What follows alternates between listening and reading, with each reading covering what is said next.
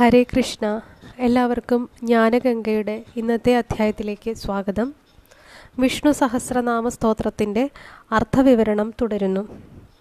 ഇന്ന് നിങ്ങളുമായി പങ്കുവയ്ക്കുന്നത് സഹസ്രനാമത്തിലെ ഇരുപത്തിരണ്ടാമത്തെ ശ്ലോകമാണ്.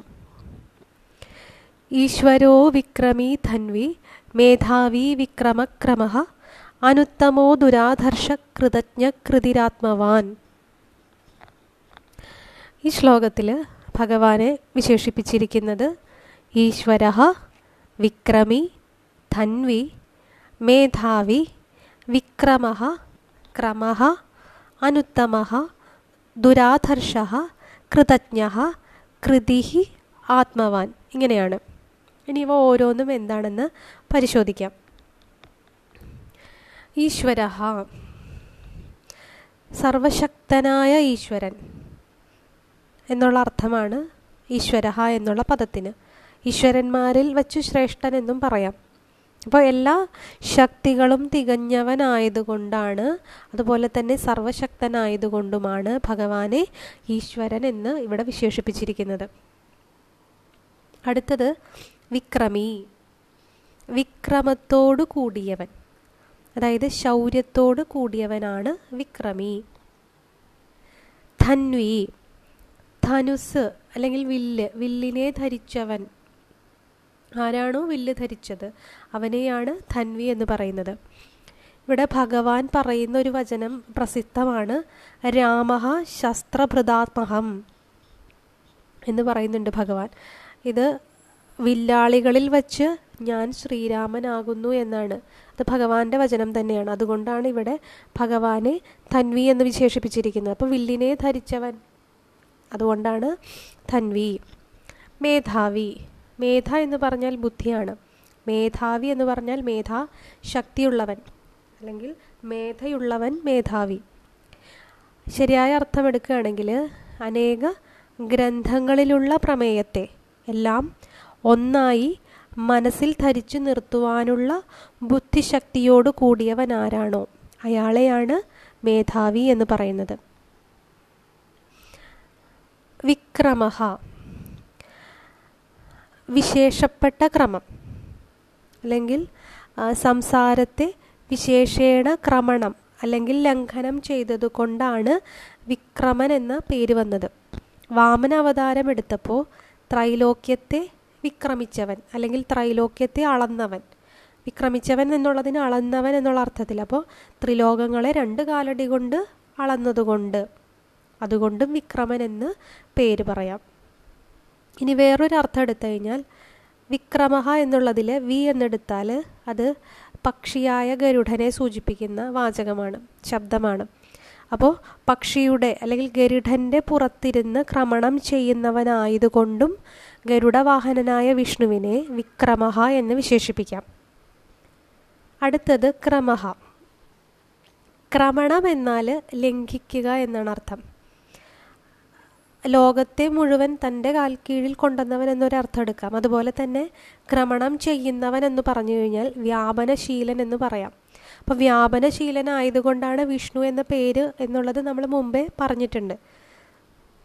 അപ്പോൾ ക്രാന്തേ വിഷ്ണു ക്രമണം ചെയ്യുന്ന കൊണ്ട് വിഷ്ണുവായി എന്ന് മനു പറയുന്നുണ്ട്. അപ്പോൾ ക്രമണം ചെയ്യുന്നവൻ അല്ലെങ്കിൽ വ്യാപനശീലനായിരിക്കുന്നവൻ എന്നുള്ള അർത്ഥത്തിൽ ക്രമഹ എന്ന് വിശേഷിപ്പിച്ചിരിക്കുന്നു. അനുത്തമഹ. തന്നേക്കാൾ ഉത്തമനായിട്ട് വേറെ ആരുമില്ല.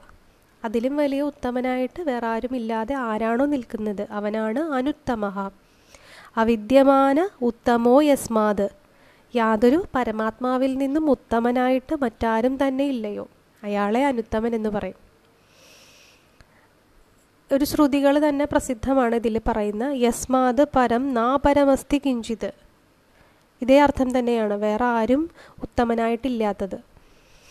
അപ്പം ഇങ്ങനെ ത്രൈലോക്യങ്ങളിൽ എതിരില്ലാതെ പ്രഭാവമുള്ളവനായിട്ട് ഭഗവാന് തുല്യമായിട്ട് ആരുമില്ല. അതുകൊണ്ടാണ് ഭഗവാനെ അനുത്തമഹ എന്ന് വിശേഷിപ്പിച്ചിരിക്കുന്നത്. ദുരാധർഷ ആരാലും ധർഷിക്കപ്പെടാൻ കഴിയാത്തവൻ എന്നുള്ള അർത്ഥമാണ് ധർഷണം എന്ന് പറഞ്ഞാൽ ആക്രമണമാണ്. അപ്പോൾ ആരുടെയും ഏത് വിധത്തിലുള്ള ആക്രമണത്തിനും ഒരിക്കലും വിധേയനാകാത്തവനാരാണോ? അയാളാണ് ദുരാധർഷ അടുത്തത് കൃതജ്ഞ കൃതങ്ങളെ അറിയുന്നവൻ. അതായത് സജ്ജനങ്ങളും ദുർജനങ്ങളും ചെയ്യുന്ന സൽകൃത്യങ്ങളും ദുഷ്കൃത്യങ്ങളും. എന്തൊക്കെ പ്രവർത്തികളാണോ സജ്ജനങ്ങൾ ചെയ്യുന്നത്? അതേപോലെ ദുർജനങ്ങൾ ചെയ്യുന്ന എന്തെല്ലാം കർമ്മങ്ങളാണോ? ഇതെല്ലാം നന്നായി അറിയുന്നവൻ ആരാണോ? അയാളാണ് കൃതജ്ഞ. കൃതി. കൃതി എന്നാൽ പുരുഷ പ്രയത്നത്തിനെയാണ് പറയുന്നത്. അപ്പം ആത്യന്തികമായിട്ട് എല്ലാ പുരുഷ പ്രയത്നത്തിന്റെയും കാരകത്വം അത് ഭഗവാനാണ്. അതുകൊണ്ട് ഭഗവാൻ തന്നെയാകുന്നു കൃതി ആത്മവാൻ ആത്മാവോട് കൂടിയവൻ. ആത്മാവ് അല്ലെങ്കിൽ മഹിമാവ് എന്ന് പറയും. തന്റെ മഹിമാവിൽ തന്നെ പ്രതിഷ്ഠിതനായവൻ. അപ്പോൾ സ്വമഹിമാവിൽ പ്രതിഷ്ഠിതൻ എന്നുള്ള രീതിയിൽ സ ഭഗവാ ഭഗവ കസ്മിന്നു പ്രതിഷ്ഠിത ഇതി സ്വേ മഹിംനി. ആ ഭഗവാൻ എന്തിൽ സ്ഥിതി ചെയ്യുന്നു? തന്റെ പരമാത്മാവിന്റെ മഹിമയിൽ തന്നെ എന്നുള്ളതാണ് ഈ ശ്രുതിയിൽ നിന്ന് പറയുന്നത്. അപ്പോൾ അതുകൊണ്ട് തന്നെ ഭഗവാനെ ആത്മവാൻ എന്ന് വിശേഷിച്ചിരിക്കുന്നു. തന്റെ മഹിമയിൽ തന്നെ സ്ഥിതി ചെയ്യുന്നത് കൊണ്ട്. അപ്പോൾ വിഷ്ണുവിന്റെ ഈ വിധ വിശേഷണങ്ങളെല്ലാം ഒരു വാക്കെടുത്താൽ ആ വാക്കിന് പല പല അർത്ഥങ്ങൾ നമുക്ക് കാണുവാൻ സാധിക്കും. അതെല്ലാം പ്രമാണസഹിതം. പുരാണാദികളിലും ഭഗവത്ഗീതകളിലും അതുപോലെയുള്ള എല്ലാ കൃതികളിലും നമുക്ക് നോക്കിക്കഴിഞ്ഞാൽ കാണാൻ സാധിക്കും. അപ്പോൾ ഭഗവാന് ഒന്നിലധികം വിശേഷണങ്ങളുണ്ട്. ആ വിശേഷണങ്ങൾക്ക് വീണ്ടും നിരവധി അർത്ഥങ്ങൾ നമുക്കിതുപോലെ കണ്ടെത്താൻ സാധിക്കുന്നതാണ്. ഇന്നത്തെ ഈ അധ്യായം ഇവിടെ അവസാനിക്കുകയാണ്. നാളെ ഇതിന്റെ തുടർച്ചയുമായി വീണ്ടും കാണാം. അതുവരെ നന്ദി നമസ്കാരം.